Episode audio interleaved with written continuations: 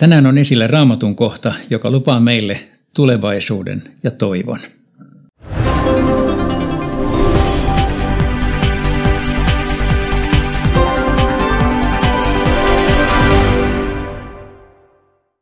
Jeremian kirjan luvussa 29 ja kesä 11 sanotaan, Minulla on omat suunnitelmani teitä varten, sanoo Herra. Minun ajatukseni ovat rauhan, eivätkä tuhon ajatuksia. Minä annan teille tulevaisuuden ja toivon. Tämä on kirjoitettu 500-luvulla ennen Kristusta Babyloniassa elävälle Jumalan kansalle. Babylonia tarkoittaa siis pakkosiirtolaisuudessa pois omasta maasta, temppeli oli tuhoutunut, kansa oli menettänyt oman maansa, uskontonsa tavallaan kaiken. Ja tämän järkyttävän katastrofin keskelle tulee profeetan sana – Minulla on omat suunnitelmani teitä varten. Ja minkälaiset suunnitelmat ne ovat? Ne ovat rauhan ajatukset. Jumala lupaa tulevaisuuden ja toivon. Tilannehan oli se, että mitään toivoa inhimillisesti ajatellen ei ollut.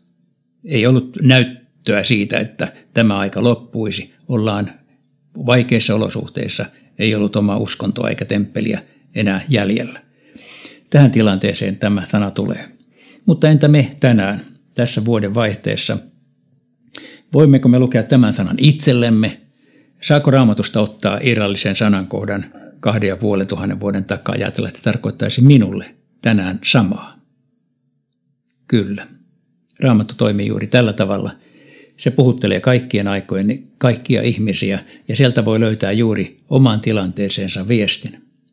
No, lupaako Raamattu meille sitten, että ensi vuosi on varmasti parempi kuin tämä vuosi, että ensi vuonna kaikki asiat menevät hyvin. Ei. Sitä se ei lupaa. Mutta mitä se lupaa? Se lupaa sen, että Jumalalla on omat suunnitelmansa meitä varten. Ja hänen ajatuksensa ovat rauhan ajatuksia, siis hyviä meille. Hän lupaa meille tulevaisuuden ja toivon. Toisin sanoen, hänen käsissään otettuna elämällä on hyvä sisältö. Elämä on silloinkin, kun siinä on vaikeita päiviä ja hankalia elämänjaksoja, niin siitä huolimatta elämässä on Jumalan kädessä otettuna aina tulevaisuus ja toivo. Hän lupaa siis meille rauhan, hän lupaa meille sisäisen rauhan, josta käsin me jaksamme ottaa vastaan elämä, kaikki, mitä ensi vuonna tulee. Jumala siis siunatkoon meidän uuden vuotemme.